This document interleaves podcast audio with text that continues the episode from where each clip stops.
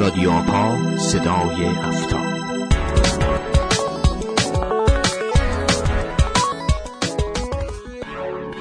به نام خدا، سلام. با قسمت دیگری از رادیو آپا و جدیدترین اخبار امنیت فضای تبادل اطلاعات با شما. رادیو آپا کاری از مرکز تخصصی آپای دانشگاه صنعتی اصفهان.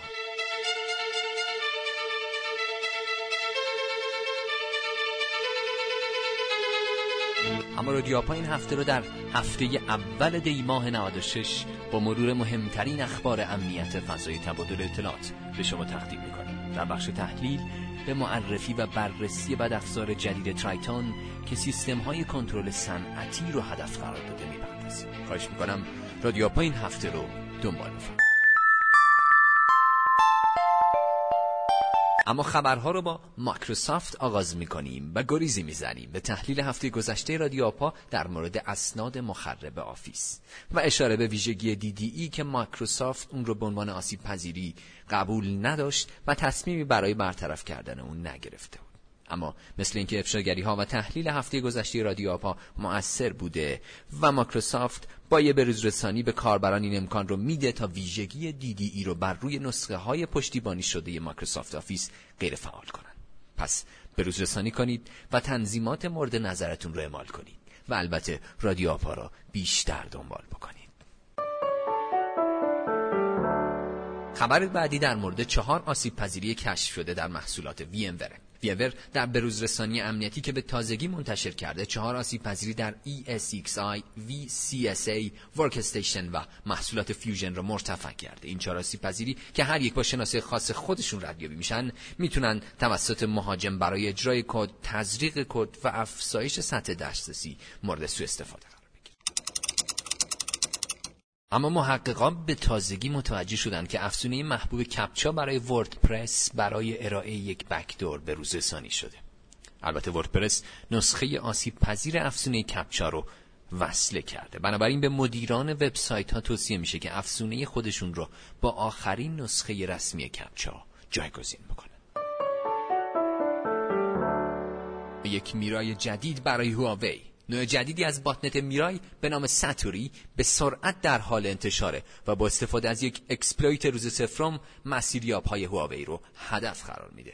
گفته میشه ساتوری بیش از 200,000 آدرس IP رو فقط در 12 ساعت در همین ماه آلوده کرده. البته هواوی تمهیداتی رو برای مقابله با اون در نظر گرفته. برای جزئیات بیشتر به وبسایت insect.ir مراجعه بکنید.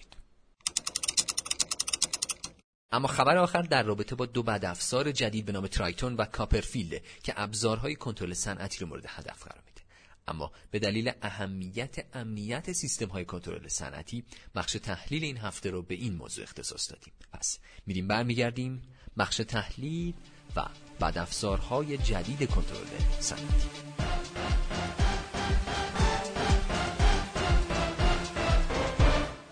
بدافزار ترایتون با هدف قرار دادن سیستم‌های کنترلی مبتنی بر ترایکونکس که وظیفه نظارت بر روی فرآیندهای صنعتی و انجام اقدامات لازم در صورت بروز حوادث را بر عهده دارند، مشکلاتی را در کارخانه‌ها و سیستم‌های کنترل صنعتی به وجود آوردند. نوع حملات و قدرت اون باعث شده که کارشناسان ترایتون رو با بدافزارهای پیشرفته این حوزه مثل استاکسنت مقایسه بکنن و بنابراین نقش دولت و یا دولت‌هایی در حمایت از این بدافزار را از نظر دور ندونستن. نسخه فعلی این بدافزار توانایی خواندن و نوشتن برنامه‌ها و کوری‌های کنترل کننده سیستم ایمنی اتوماسیون صنعتی رو داره و خب این باعث میشه که به راحتی پتانسیل انجام کارهای خطرناک و ایجاد خطرهای مرتبط با سلامتی و تهدیدات جانی رو در پی داشته باشه. اما پس از انتشار گزارش کمپانی فایروای در رابطه با بدافزار ترایتون، یک شرکت خدمات امنیتی دیگه به اسم نیوترون گزارش مفصلی در رابطه با یک بدافزار کنترل صنعتی دیگه به اسم کاپرفیلد منتشر کرد که عمده فعالیت اون بر روی خاورمیانه متمرکز بود. کاپرفیلد اساساً یک تروجان دسترسی از راه دوره و قابلیت کنترل کامل ماشین رو بر عهده داره.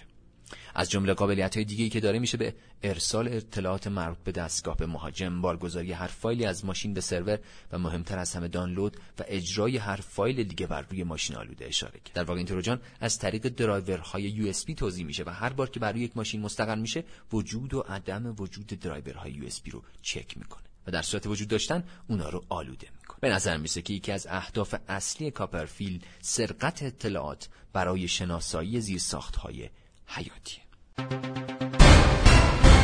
خب انتشار بدافزارهای ترایتون و کاپرفیلد در سیستم‌های کنترل صنعتی و تمرکز اونها برای منطقه خاورمیانه یک هشدار جدی برای صنایع، سیستم‌های کنترل صنعتی و زیرساخت‌های حیاتی کشور محسوب میشه.